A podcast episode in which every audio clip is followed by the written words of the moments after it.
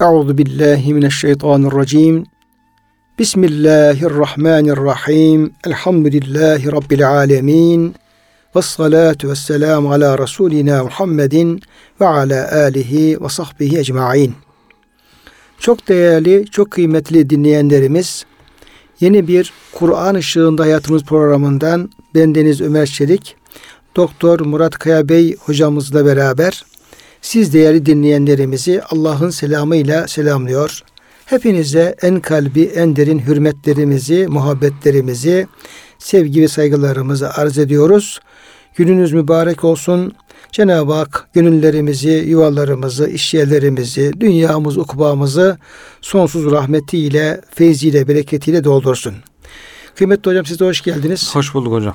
Afiyettesiniz inşallah. Elhamdülillah. Allah razı olsun hocam. Cenab-ı Hak sizlerin, kıymetli dinleyenlerimizin, bizlerin ve bütün ümmeti Muhammed'in sıhhat ve selametini, afiyetini artırarak devam ettirsin. Çok değerli dinleyenlerimiz, hocamızla beraber Tarık Suresinin 15. ayetine geldik. Tabi bu süreler böyle kısa süreler gibi gözüküyor. Ayetleri kısa kısa ama hocamızla beraber umuyorum ki çok lüzumsuz fuzul kelam etmiyoruzdur. Belki bu Tarık Suresi ile ilgili bizim 4. 5. programımız. İfade ettiğimiz o manalar hepsi ayetlerin altında yer aldığı gibi, yani derc edildiği gibi aslında o ayet-i kerimelere müfessirlerimizin daha böyle derin yaptıkları tahliller de var, tefsirler de var. Hepsini de tabii söz konusu ediyor değiliz. Demek ki bu şu anlama geliyor.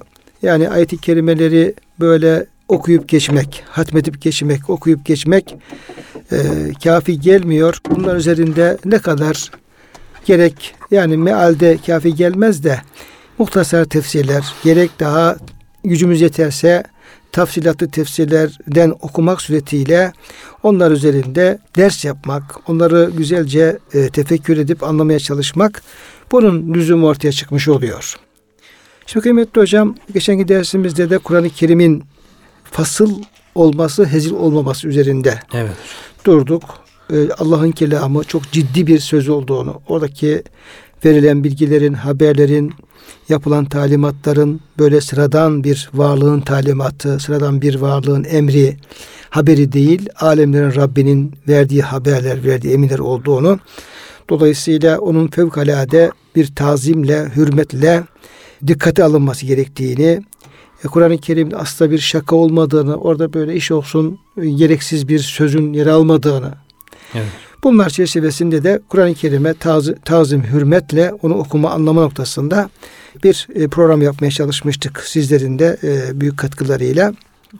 Şimdi surenin son tarafında Cenab-ı Hak Efendimiz Aleyhisselam'a hitaben biraz onu teselli mahiyetinde bir hususa yer alıyor. Şöyle buyuruyor.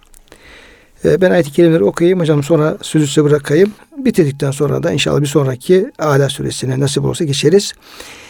İnnehum yekidune keyda. Resulüm, onlar, yani senin düşmanların, müşrikler, Kur'an ve peygamber düşmanları, onlar bir tuzak kuruyorlar. Evet. Kurabilirler, kuruyorlar. Yani şu an kurdukları bir tuzaktan da ayet-i kerime bahsediyor olabilir. Ve ekidü keyda, ben de bir tuzak kurarım. Femehhilil kafirine emhilhum ruveyda.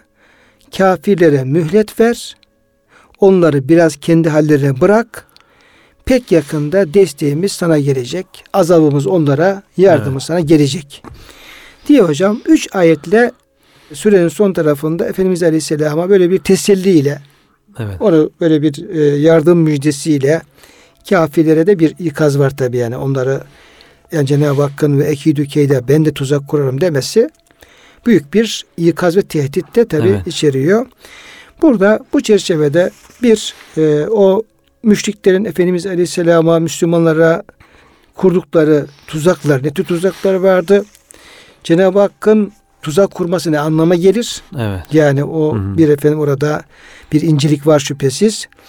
Ve son olarak da önce onu sormuş olayım hocam. Son kısma tekrar geliriz. Yani onların kurduğu tuzaklar, Cenab-ı Hakk'ın o tuzaklar karşısındaki muamelesi. Bunlarla ilgili neler söyleyebiliriz? Hocam tuzakları çoktu müşriklerin baştan beri, büyüklü küçüklü, irili ufaklı tuzaklar kuruyorlar. Fitneler çıkarıp duruyorlardı. Ama en son artık Peygamber Efendimiz'i tamamen ortadan kaldırmak için, kesimi çözüm için toplanmışlardı. Hicret esnasında toplantı yaparlarken burada Mukatil onu uzunca anlatmış. Tanımadıkları birisi geliyor. Necidli bir ihtiyar gibi diyorlar. Biz buraya kimsenin bilmediği gizli bir konu için toplandık. Gizli bir gündemle. Sen nasıl girdin, nasıl geldin buraya diye. İşte ben diyor Necid'denim diyor. Yemen'den geliyorum. Yolcuyum diyor. İşte bir tarafa doğru gidiyordum. Ama baktım diyor sizin suretleriniz, yüzleriniz çok güzel, çok temiz yüzleriniz var. Kokunuz çok güzel, diliniz çok tatlı falan böyle. Yalandan zuhruf hocam işte süslüyor yani. Sizi böyle görünce diyor yanınıza geldim diyor. Irak'a doğru ben gidiyordum diyor işte bir iş için. Ben de katılayım toplantınıza deyince, tabi bunlar biraz methedince kabul etmişler, gururlarını okşayınca. Toplantıda müzakere ediyorlar Peygamber Efendimiz'in ne yapalım diye. Ebu Cehil gibi o Kureyş'in büyükleri diyorlar yurt dışına çıkaralım, sürgün edelim, şehir dışına çıkaralım. Öyle olursa dışarıda güçlerin tekrar gelir diye bu görüş kabul edilmiyor. Bir eve hapsedelim diyorlar. Yani sürgüne gönderelim. Sürgüne gönderelim diye. Bir eve hapsedelim diyorlar. Öyle hapsedersek yine Müslümanlar taraftarları toplanır, başımıza iş çıkarırlar diyorlar derken Ebu Cehil diyor ki her kabileden bir genç bulalım, aynı anda vursunlar, işte öldürsünler, böylece bütün kabileler öldürmüş olur. Ev yaktuluk. Böyle olunca da Kureyş hak iddia etmekle güç bulamaz. Yani bir kabileyi olsa karşısında onunla savaşır ama 10-15 tane kabileyle nasıl savaşmaya göze alsın deyince şeytan çok seviniyor tabii ki. Necidli ihtiyar. İşte diyor bu gencin görüşü gerçek görüştür, doğru görüştür. Bunu uygulayalım diye. Bu söz diyor Ebu Talib'e ulaştı bu bilgi. Ama diyor Peygamberimize bildirmedi. Tedbir almaya başladı ama onu bildirmiyor. Çünkü panik yapar, korkar belki veya kaçarsa bizim kabilemiz açısından bir ayıplama vesilesi olur. Araplar gururuna düşkün ya, işte kabileden birisi kaçmış. Artık bu asırlarca darb-ı mesel gibi söylenir. Bundan korkarak Peygamberimize güya söylemeyip kendisi dışarıdan tedbirler almak için harekete geçiyor. Bu arada diyor Cenab-ı Hak ayet-i kerimeler indiriyor. İşte Zuhruf Suresi 79. ayet. Em ebramu emran fe inna mübrimun. Onlar kesin bir işe karar mı verdiler? Biz de diyor bir işe karar verdik. Em ecme'u emran ala katli Muhammed. İşte Muhammed Aleyhisselam'ı öldürmek için icma ettiler, toplandılar mı? Biz de diyor onları Bedir'de öldürmeye irade buyurduk. Manasında bu ayet tefsir etmiş. Tur suresinde em yuridune keyden fellede keferuhumul mekidun. Onlar bir tuzak mı düşünüyorlar? Halbuki o kafirler kendilerine tuzak kurulanlardır diye. Sonra bu ayetler innehum yekidune keyde ve ekidü keyde femehilil kafirine emhilhum ruvayde. Ebu Talip diyor dışarıdan Efendimizin bu tür ayetleri okuduğunu işitiyor. Geliyor ey diyor kardeşimin oğlu bu diyor okudukların nedir? Efendimiz diyor ki bilmiyor musun diyor Kureyş'in ne planladığını. Duydun mu sen bunu diyor Ebu Talip. Evet diyor nereden duydun? Rabbim haber verdi diyor Peygamber Efendimiz. Rabbim haber verdi deyince tabi Ebu Talip inne rabbeke bike le hafiz. Rabbin seni çok iyi koruyor diyor. Allah Allah. Allah Allah. Sana diyor ne emredilse onu yap diyor. Korkma diyor sana hiçbir şey olmaz. Allah. Ya, hem inanmıyor hem de büyük destek çıkıyor. Evet yani diyor ki madem böyle biz gizliyoruz sana haber vermiyoruz. Sana da bu haberler en güzel şey. Tabi o mecliste Ebu Talip de vardır. Ebu Talip yok. Tabii ki onu almıyorlar. O şey yapar diye. Tabii onu almazlar. Gizli bir toplantı yapıyorlar. Azgınlar artık iyice Ebu Cehil. Ebu Talip de müşrik ama Efendimiz'i de ne kadar tabii sevdiğini koruduğunu biliyorlar tabii. Ondan sonra bu tuzak işte Cenab-ı Hak haber vermiş oluyor ona göre. Burada tabii kafirlerin tuzak kurması belli. Cenab-ı Hak biz de onlara tuzak kuruyoruz. Yani onların tuzağını bozuyoruz. Evet. İşte şey de var hocam. Yani tabii bu ayet-i kerime belki Enfal Suresi'nin olduğu için almamış olabilir de Lukatim Süleyman. Yani onlar Mekki ayetler. Evet.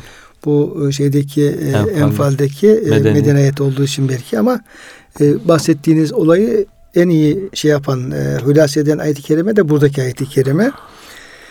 Şöyle buyuruluyor. Estağfirullah. Ve iz yemkuru bikellezne keferu. Hani diyor, hatırla ki diyor o kafirler seninle alakalı bir tuzak, bir plan yapıyorlardı, bir tuzak kuruyorlardı. Liyusbituke, yani burada seni efendim hapsetmek için. Bir hapsedip senin faaliyetini engellemek için. Ev yaktuluk veya öldürmek. Ev yukricuk veya sürgün etmek için. Üç ihtimalde burada ayet-i kerime beyan ediyor. Ve yemkurune ve yemkurullah.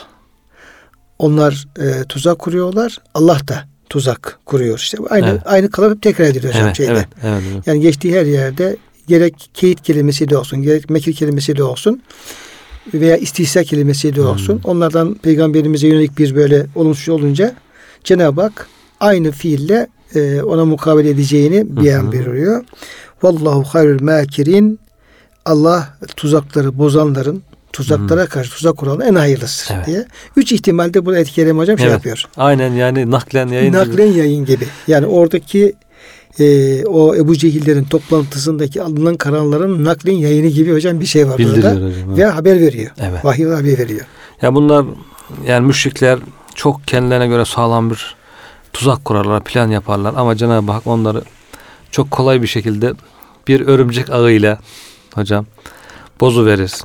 Yani ufacık bir delikli, şeffaf bir ağla bile arkasını göremezler. Allah'ın tuzak kurması da bir, onların tuzaklarını böyle hemen boşa çıkarması defalarca olduğu gibi. Hicrette de öyle oluyor işte. Peygamberimiz gözlerin önünden geçip gidiyor. Yani onlar bekleşirken Efendimiz oradan geçmesi onlara karşı en büyük bir tuzak. Hiç görmüyor. Gözlerini alıveriyor yani. Geçip gidiyor Efendimiz. Görmüyorlar. Sonra da asıl büyük tuzak onlara Bedir. İşte Bedir'e büyük bir heyecanla biz bunu kesin artık ezer geçeriz diye. Tabii, 1000 kişilik bir orduyla. Teşkilatlı. Yani, tabii yani süvarili atlı askerleri var, develeri var, zırhlar var, silahlar. Böyle muazzam bir orduyla biz 300 kişi. Orada hocam enteresan durum, yani 1000 kişiler ama hepsi bilfiil savaşa hazırlık olarak gelmişler. Evet. Müslümanlar tarafında ise 300 kişiler, onlara tam aksine doğru düz bir savaş hazırlıkları yok. Onlar hocam işte kervanı gözetleyelim diye çıkmışlar. Evet. Savaş için çıkmamışlar. Tuzak asıl burada büyüklüğü hocam işte. Evet. Dışarıdan bir bakıyorsun, tamam diyorsun yani. Burada ben ezer geçerim diye büyük bir aşkla, şevkle, heyecanla gidiyorsun. Halbuki bataran diyor hocam, batar şımarık bir şekilde. Şımarık bir şekilde çıkıyorsun. Halbuki Cenab-ı Hak orada bir ters çeviri olayları, o hiç silahı olmayan insanlar meleklerin yardımıyla bütün o muazzam orduyu, ki öldürülmesi gerekenleri öldürüyor, esredilmesi gerekenleri esrediyor, kaçıyorlar, malları ganimet oluyor falan, tam tuzak yani. Ama Cenab-ı Hak insanlar gibi acele etmez. Femehilhum ru'yle, onlara birazcık mühlet ver, acele etme. Birazcık mühlet ver. Şimdi onlar güya iyi bir sıkı bir tuzak kurduklarını zannediyorlar ama bir sene sonra bunların başına gelecek asıl iş, bizim onlara yapacağımız iş, görecekler. Onlar bir kişiyi öldürmek isterken Cenab-ı Hak ondan 70 kişi öldürüyor. 70 de esir alınıyor. Mallar da ganimet oluyor. Bu şekilde Mekke'deki İslam'ın önündeki en büyük engeller de temizlenmiş oluyor. Cenab-ı Hak da İslam'ın yolunu açmış oluyor Mekke'de. Dolayısıyla hocam Cenab-ı Hakk'ın tuzağı da bu şekilde anlaşılmış oluyor. Evet. Yani onların o haince yaptıkları planların, tuzakların bir müddet sonra Cenab-ı Hakk'ın kendi şanına layık bir şekilde onları boşa çıkarması. Evet. Hatta dahası da o tuzakları başlarına çevirmesi. Evet. Hani bizim dualarımızda hocam yapar ya hoca efendiler, işte Allah'ım İşte bu kafirlerin, düşmanların kurdukları tuzakları başlarına makus eyle diye. Yani sadece boşa çıkarmak değil, aynı zamanda yani kazıkları kuyuya onlar düşür ya Rabbi diye. Evet. Çok güzel bir dua. İşte Cenab-ı Hakk'ın mekri aslında tam da bu. Evet. Yani o kazdıkları kuyuya onları düşürmesi, yaptıkları planlar onların başına getirmesi. Yani Efendimiz'i öldürmeye niyet ediyorlar, kendileri öldürülüyorlar. Evet. Efendimiz'i çıkarmaya niyet ediyorlar, kendileri vatanlarından mahrum kalıyorlar. Bütün imkanlarından mahrum kalıyorlar. Mühlet de hocam, Allah'ın mühleti de büyük bir tuzak. Evet. Bu son ayet hocam bu işte. Yani femehil kafir emin ruvayda, sen diyor onlara mühlet ver diyor. Evet. Yani mühlet verince adam diyor ki bakıyor, hayır biz iyi gidiyoruz. Yaptıklarımız demek ki doğru ki hani başımıza bir şey gelmedi. Yanlış olsaydı Allah azap gönderirdi, ceza gönderirdi. Demek ki doğru yapıyoruz diye daha da şımarıyor. Ondan sonra bir noktaya geldiğinde çok kötü bir şekilde yakalanıyor. En büyük tuzak da bu. Baştan ikazı anlamış olsa o kadar ileri gitmez. Yani o kadar ileri gitmez. Dolayısıyla bu mühlet de ayrı bir tuzağın yönü. Ona da aldanmamak lazım. İnsan bazen yanlışlar yapar. Yaptıkça işi iyi gidiyor gibi görünür. Ha demek ki yaptığım doğru diye düşünmemesi lazım. Yaptığı yanlış olabilir. O mühlete aldanmaması lazım. Şimdi hocam bununla ilgili bir İstidraç diye bir ayet-i kerime var hocam. Evet. Ondan bahsedebiliriz. Evet. وَالَّذِينَ كَذَّبُوا بِآيَاتِنَا سَنَسْتَدْرِجُهُمْ مِنْ حَيْثُ لَا يَعْلَمُونَ. Araf Suresinde bizim ayetlerimizi yalanlayanlar, yani bizim ayetlerimize uygun hareket etmeyenler, neticede biz onları onların farkına varmadığı yerden derece derece helake sürükleriz. Evet.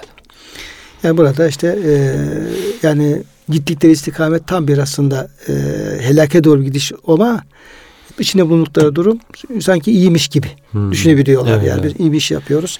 Mesela Cenab-ı Hak aynı ifadeyi faiz için kullanıyor. Evet. Yani yemhakullahu riba mesela ayet-i kerimesinde.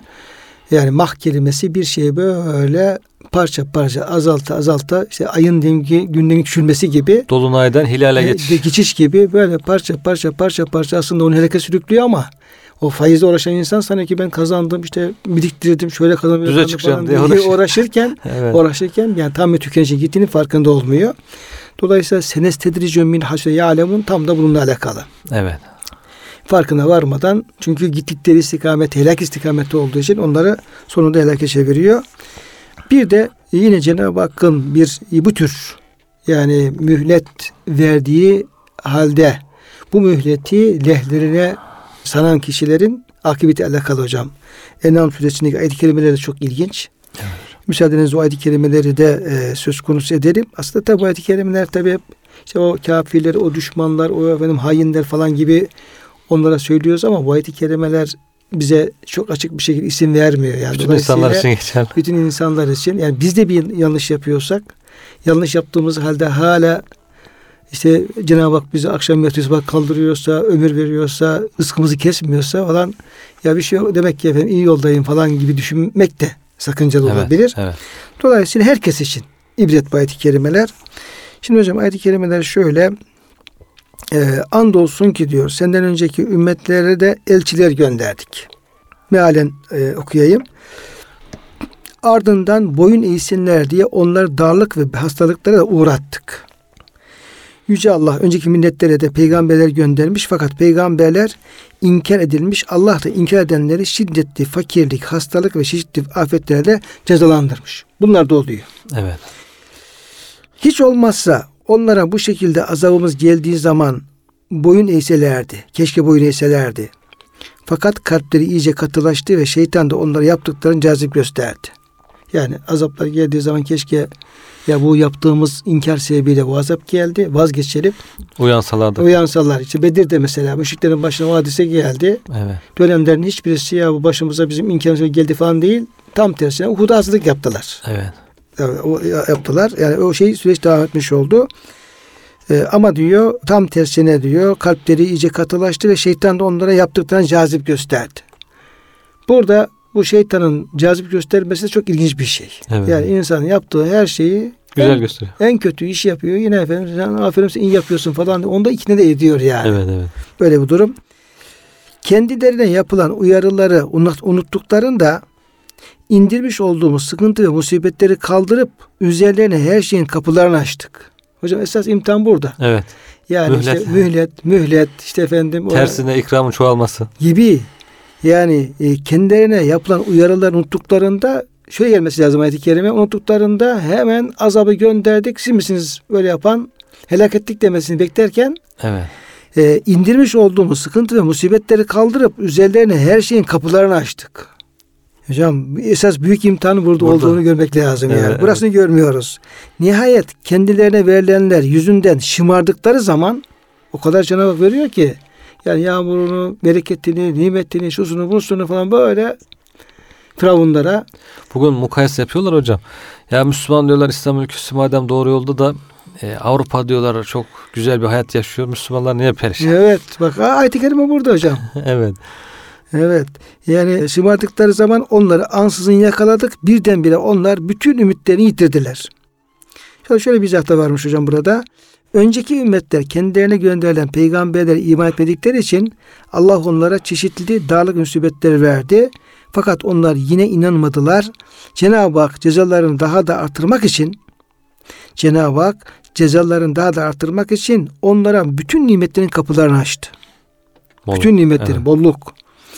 Dolayısıyla o yani Allah'ın dinini kabul etmeyenlere nimet kapı açılmasını hep rahmet olarak görmemek lazım. Tabii, tabii. Bol rızık ve nimetlere gömüldüler. Nimetin gerçek sahibine şükredecekleri yerde zevk ve safhaya daldılar. Onu unutup şehvetlerine teslim oldular. İşte böyle tam bir sarhoşluk ve dalgınlık anında Allah onları yakaladı da neye uğradıklarını bilemediler. Ne yapacaklarını düşünmekten aciz kaldılar ve helak olup gittiler. Evet. Burada eğitim psikolojisinden de bahsediliyor hocam. Elmalı onu güzel izah etmiş.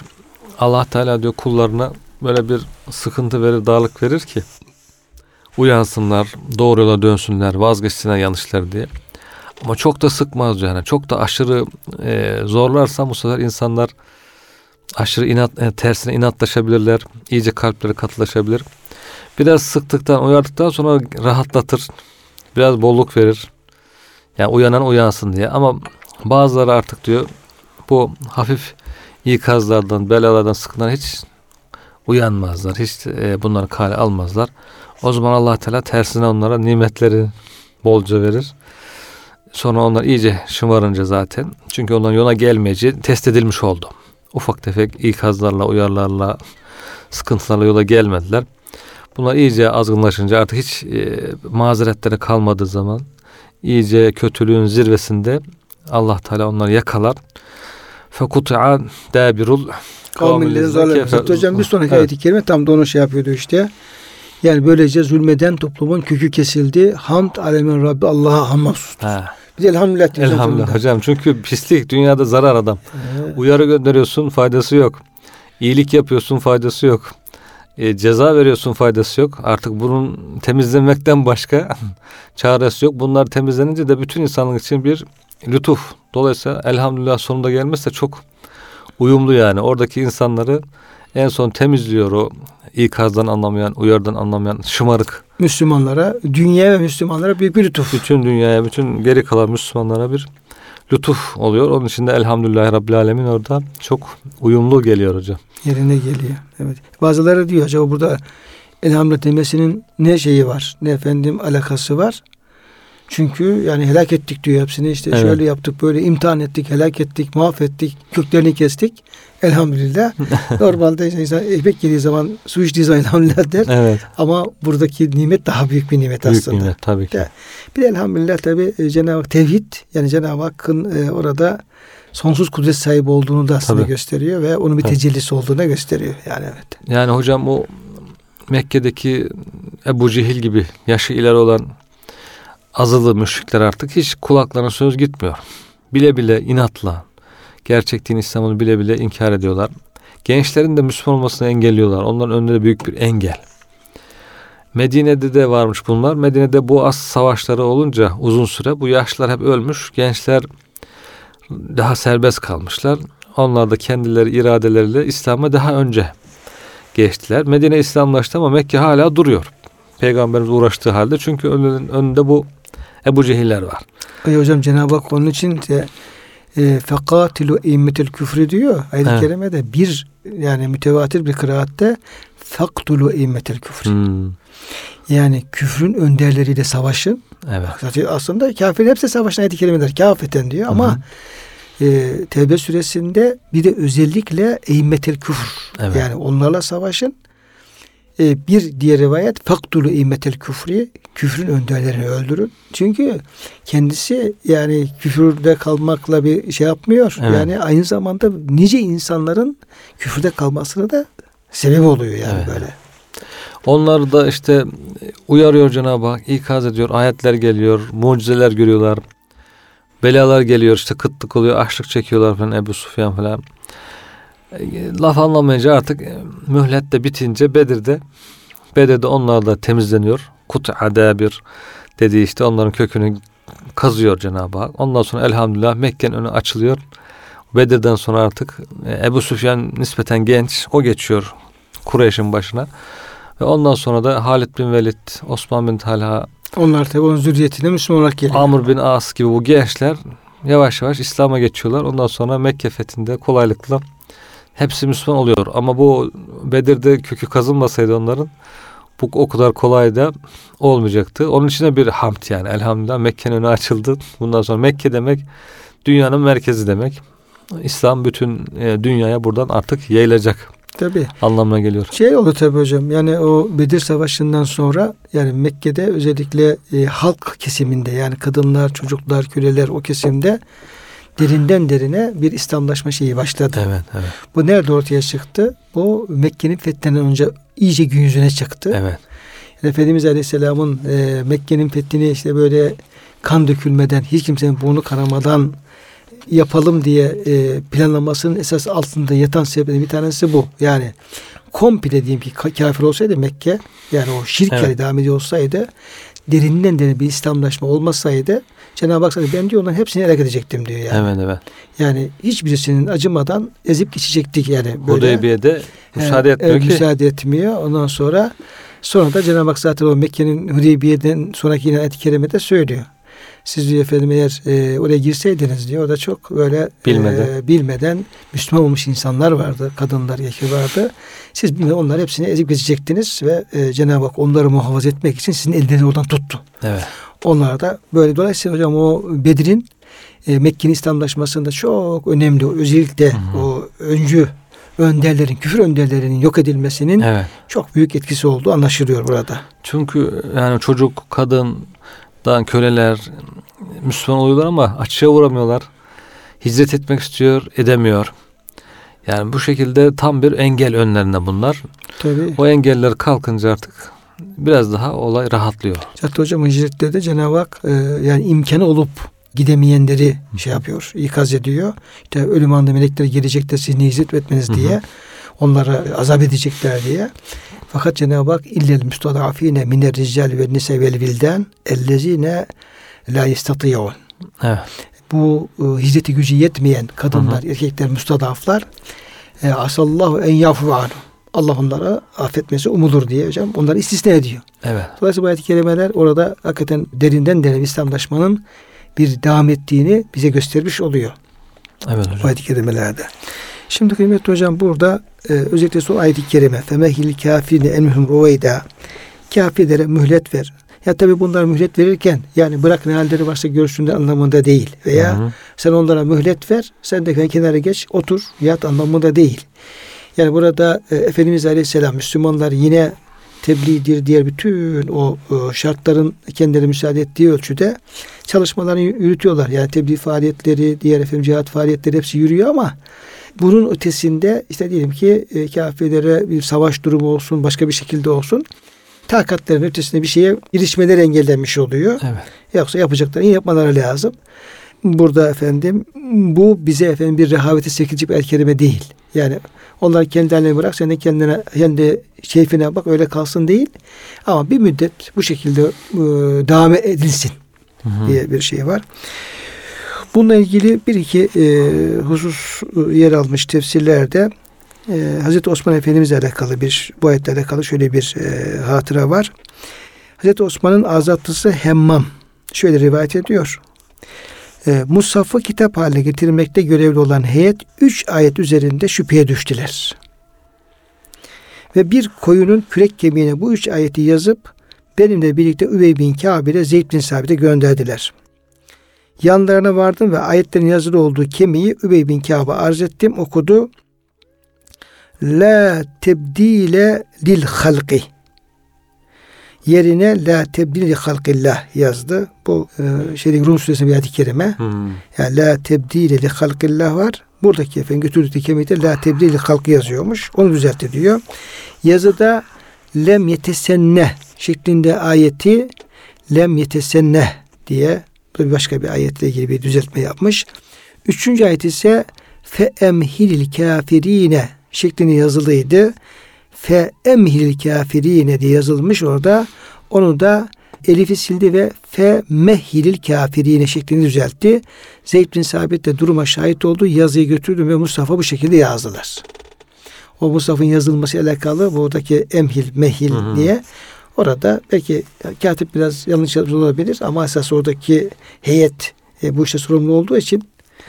Zaten hocam şahsi evrakları topluyorlar ya. Tabii. Şimdi şahsi adam kendisine yazarken tabii herkesin yazısı o kadar iyi değil. Kendisine göre demek ki yanlış yazmıştır. Bakıyorlar burada bir şey var.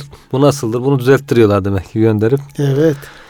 Yani büyük bir kontrol olduğu gözüküyor. Zaten bu olay bize gösteriyor ki Allah Teala Kur'an'ı tahrif edilmekten ve değiştirilmekten korumaktadır. Çünkü Allah Kur'an'ı görüldüğü üzere hafızların kalplerini yerleştirmiştir. Yine bu olay bize ortaya çıkan problemlerin ehli olan kimseye götürülmesi gerektiğini işaret etmektedir.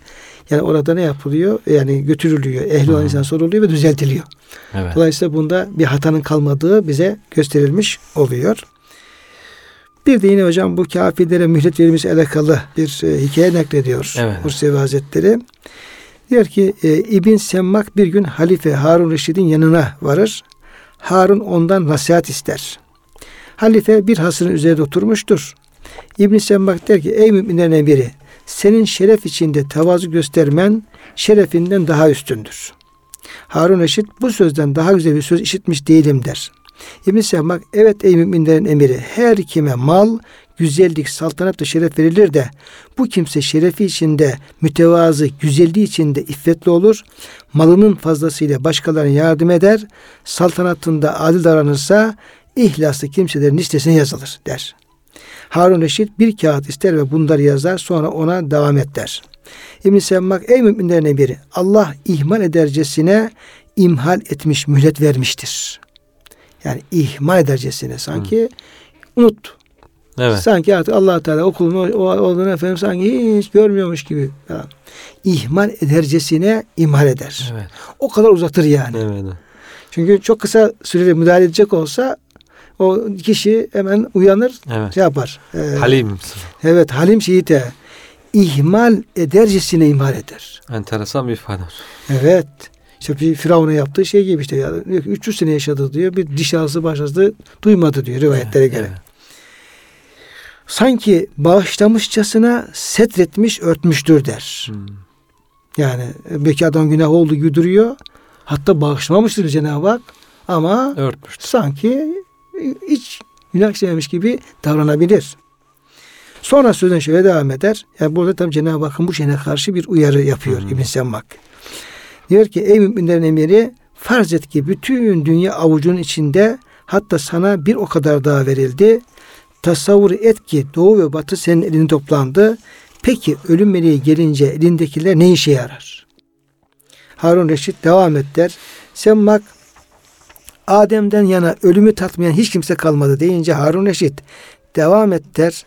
Semmak biri cennet, diğeri cehennem olan iki yer vardır. Der demez Harun Reşit yeter der ve bayılır. Çok da etkileniyor bu söze karşısında. İbn-i Semmak bırakın bu vaziyette ölsün der. Daha sonra Harun Reşit ayrınca kendi kaybettin diye. Tam fırsat hale geçmiş ama. Harun Reşit ayrınca kendisine bir takım hediyeler verilmesini emreder. Halifeye o senin hakkında bırakın bu vaziyette ölsün dedi. Böyle söyleyene nasıl hediye verilir derler. Harun Reşit İbn-i Semmak'a sorar. Böyle mi dedin? İbn-i Semmak ey müminlerin emiri, müminlerin emiri Allah korkusundan öldü denmesinden daha güzel bir söz olabilir mi deyince Harun Reşit'in pek hoşuna gider ve İbn-i Semmak'a hürmet edip saygı duyar. Tam korkunun zirvesine çıkmış. Takvanın zirvesinde. Tabii. Orada ölüyorsun. Yani. Her zaman yakalanmaz bu hal. Yakalanmaz. Bu hal üzere olsun demiş. Hatta Ravza'dan bazı böyle arkadaşlar avire anlatırlar. Böyle o da işte adam ya kalp krizi geçiriyor ya da efendim şey yapıyor falan böyle. Bir iki sallanıyor falan sonra kurtuluyor ya. Yani tam gidecekti kurtuldu falan. Fırsatı kaçırdı diyorlar evet. Yani. Böyle her seferinde bir hadise olur orada. Evet. Bir hatıra. Ya adam diyelim kalp krizi geçirir ya diyelim bayılır sıcak vurur falan böyle. Bir iki bayılır falan. Ya fırsat tam fırsat ama yine kaçırdı fırsatı. Bakıya'ya defnedilecekti. Evet defnedilecekti diye. Öyle oranın bir esprisi var hocam. Evet. Ravza'nın böyle bir esprisi var. Yani birkaç defa şahit oldum. Hoşuma da gitti doğrusu. Bir hadis-i şerif var hocam. Cenab-ı Hak diyor sevdiği kulunu ballandırır. Nasıl ballandırır? Ne demek bu ya Resulullah diye soruyorlar. Öyle bir duygular verir, öyle bir diyor hal olur ki yükselir zirveye çıkar tam böyle. O hal üzereyken canını alıverir. Bu onun diyor ballandırmasıdır. Tam işte Harun Reşid'in yükselmesi gibi. Çok güzel olmuş hocam ama evet. Yükseliyor tam takvası, ihlası, samimiyeti yükselmişken o halde canını vermesi Allah'ın o kulunu ballandırması anlamına geliyormuş hocam. Doğru. Tabii o halde hocam vefat ederse belki derecesi de çok daha yüksek tabii. Olabilir. Yani şey gibi hocam hani emeklilik hangi seviyeden emekli olursa ondan sonraki maaşı o seviyeden veriyorlar ya. Veriyorlar. Onun gibi dünyadan hangi seviyeden çıkarsan öbür hayat yüksek bir seviyeden başlıyor demek. Gerçek hayat. Hocam onun bir arkası var gibi bu işin. Evet. Yani yani kişinin son nefesleri, son anı, o andaki manevi durumu, son nefesini verirkenki hali. Evet. Yani diğer ahiret yolculuğu açısından onun bir ehemmiyeti olduğu anlaşılıyor evet, hocam. Hocam Riyâdus Sâlihîn hocam ona evet. Bir bölüm ayırmış. Hı hı. Uzunca da bir bölüm yani. Hayatın sonuna doğru salih ameller artırmak diye. Bir sürü böyle hadisler zikrediyor işte. Peygamber Efendimiz mesela son zamanlarında Subhanallah ve bihamdi estağfurullah ve hocam ayet o şekilde emrediyor. Evet, sözünü diyor çok söylemeye başladı. İşte hayatın sonuna doğru şunları artırdı, bunları artırdı diye hep bu rivayetlerden hayatın sonuna doğru daha da bu ibadetleri artırıp hani zirveden geçiş yapmak evet. Öbür tarafa diye. Bir kıssa da var hocam. Bir yaşlı zat böyle çok kendini yoruyor tabii ibadetleri diyor falan. Diyorlar ya artık ya sen yaşlandın kendini fazla yorma diyorlar. O da diyor ki sizin diyor bir yarış atınız olsa bir adamda süvari buldunuz yarıştırıyorsunuz. Ondan sonra diyor ona der misin ki sona doğru yaklaşmış tam böyle bitiş çizgisine doğru artık sen yoruldun bitiş çizgisine de yaklaştın artık yavaşla der misiniz diyor. Ya o zaman yarışı kaybeder. Tam tersi aslında yavaş başlıyor bu maratoncular hocam. Birden hızlı başlamıyorlar. Yavaş başlıyor yavaş gidiyor tam son turda finish kısmında bitiş çizgisine yaklaşırken iyice hızlanıyorlar. İşte hayatın sonunu böyle biraz hızlı ve yüksek seviyeden bitirmek gerektiğini ne işaret eden ayette hadisler çok hocam. Şöyle tabii hocam hayatın sonu derken de yani illa 80 yaşına geleceğiz diye bir kural da yok biliyorsunuz. Evet. Evet. Yani şu an yani kendimiz ve bizi dinleyenlere dayanımızda hayatın son faslındayız diye düşünmek lazım. Evet. Yani bir daha böyle işte 50'si 60-70'i ya nasip olur ya olmaz. Sonra yani 70'e geleyim ondan sonra finişe geçerim 80'e geleyim finişe geçerim diye düşünürsek oralardan gelmeden gidebiliriz. Dolayısıyla yaşayan insanlar bu hadiseyi duyduğumuz an bu ayetleri okuduğumuz an son kendimizi turda. Son turda olduğunu düşünerek o şekilde hocam şey yapmak lazım evet, o şekilde evet. Finişe hazırlanmak lazım. Yani bitiş çizgisine evet. Varmaya alışmak, hazırlanmak lazım. Cenab-ı Hak inşallah hepimiz hocam bunları nasip eylesin, lütfeylesin kıymetli hocam. Verdiğiniz bilgilerine çok teşekkür ediyorum. Allah razı olsun. Ve kıymetli dinleyenlerimizi de hem bize kulak verdikleri için onlara hürmetlerimizi arz ediyoruz hem de hepsini Allah'a emanet ediyoruz.